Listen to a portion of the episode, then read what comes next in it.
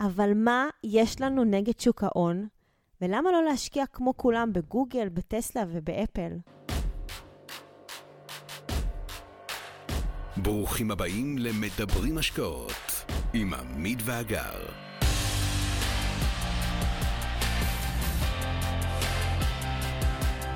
אז מהן השקעות אלטרנטיביות? נסביר קודם את המונח השקעות אלטרנטיביות, עליו אנחנו כל הזמן מדברים. השקעות אלטרנטיביות הן נכסים שנרכשים בדרך כלל על ידי משקיעים, והם לא מוצרים שנסחרים באופן רציף ויומי בבורסות.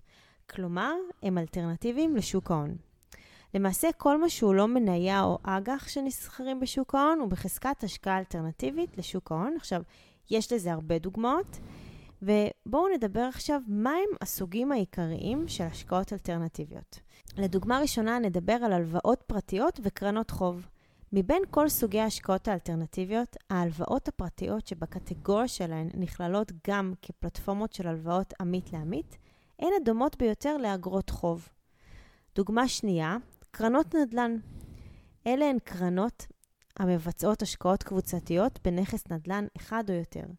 הציפייה הוא למכור אותו באקזיט או לשלב מכירה באקזיט ותשואה פירותית.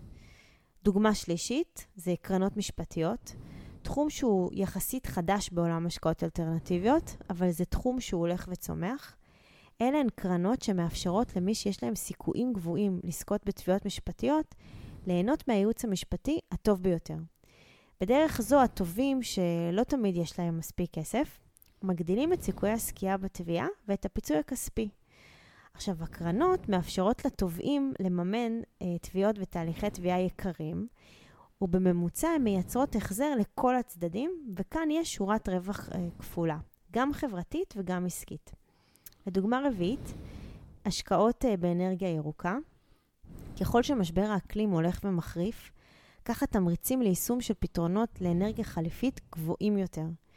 ויתרון נוסף באפיק הזה הוא רוח גבית מהממשלה ומכלכלות מערביות גדולות כמו ארה"ב, בריטניה וגרמניה, שהן רוצות אה, לזרז את הטיפול בנושא הזה.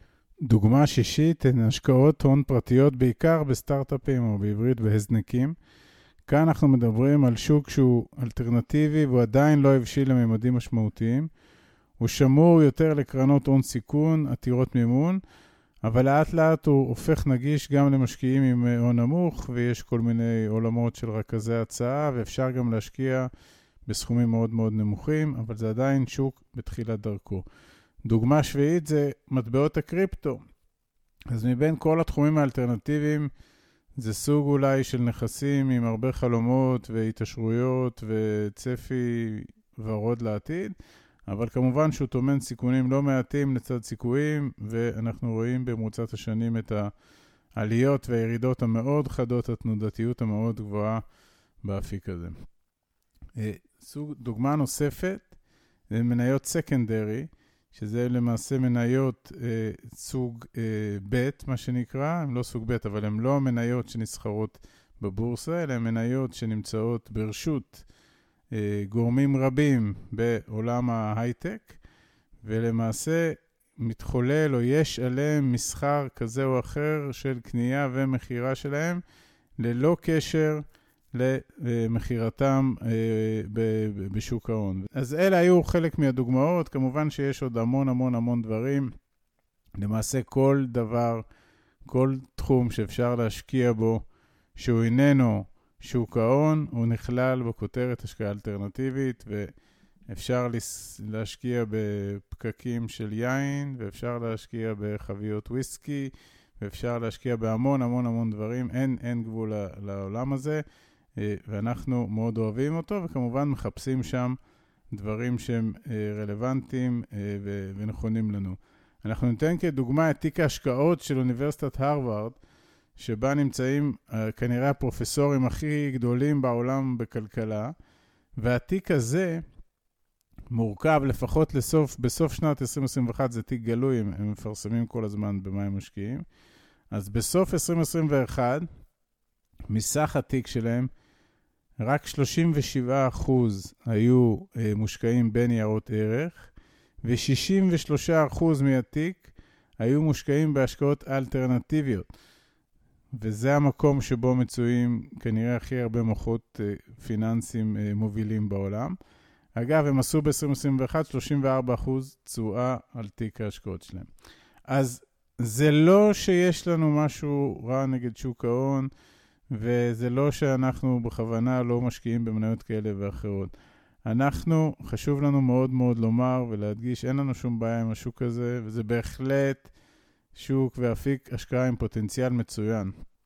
הבעיה שאנחנו זיהינו היא שרוב הכסף שלנו, שלא השקענו אותו, שלנו או של אנשים אחרים, שלא הושקע בנדלן שקנינו למגורים, כי רוב האנשים מחזיקים נדלן שהם גרים בו, נמצא כבר בשוק ההון. הפנסיות שלנו בשוק ההון וביטוחי המנהלים בשוק ההון ופוליסות החיסכון בשוק ההון וקרנות ההשתלמות בשוק ההון וקופות הגמל בשוק ההון, הכל כבר בשוק. וגם מי שלא קנה מעולם מניה ומרגיש שאין לו שום קשר למתחולל בשוקי ההון, מושקע ככל הנראה מאוד מאוד בשוק ההון, עם אחד או יותר מהמכשירים שמנינו עכשיו. ולכן, אם כל הכספים שלנו כבר ממילא בשוק ההון, או לפחות רובם המכריע, אז איך נייצר פיזור סיכויים וסיכונים? איך נייצר לנו מקורות הכנסה שאינם בקורלציה לשוק ההון, שאנחנו חווים גם ירידות אה, אה, לא קטנות שלו, אפילו בתקופה הנוכחית, אנחנו מקליטים את זה ביולי 2022. אנחנו צריכים לחפש את האלטרנטיבות, ו- ולכן אנחנו הולכים להשקעות אלטרנטיביות, ובכלל, כפי שאמרנו, כל גופי ההשקעות בעולם הולכים ומקצים עוד ועוד כספים להשקעות שאינן נסחרות בשוק ההון, כולל אוניברסיטת הרווארד וכולל כל הגופים המוסדיים שאנשים מכירים, מגדילים מאוד את הפוזיציה האלטרנטיבית שלהם בתוך תיק ההשקעות, ואנחנו רואים גם מה הם עושים, מבינים את הרציונל ועושים גם דברים כאלה. בקיצור, אנחנו משקיעים את אה, רובו המכריע של ההון הפנוי שלנו בהשקעות אלטרנטיביות. לצד המכשירים שלנו המנוהלים בכל מקרה בשוק ההון, כמובן שאין כאן אמירה של מה עדיף או מה נכון יותר, יש כאן אמירה לכך שאנחנו מפזרים את הכספים שלנו.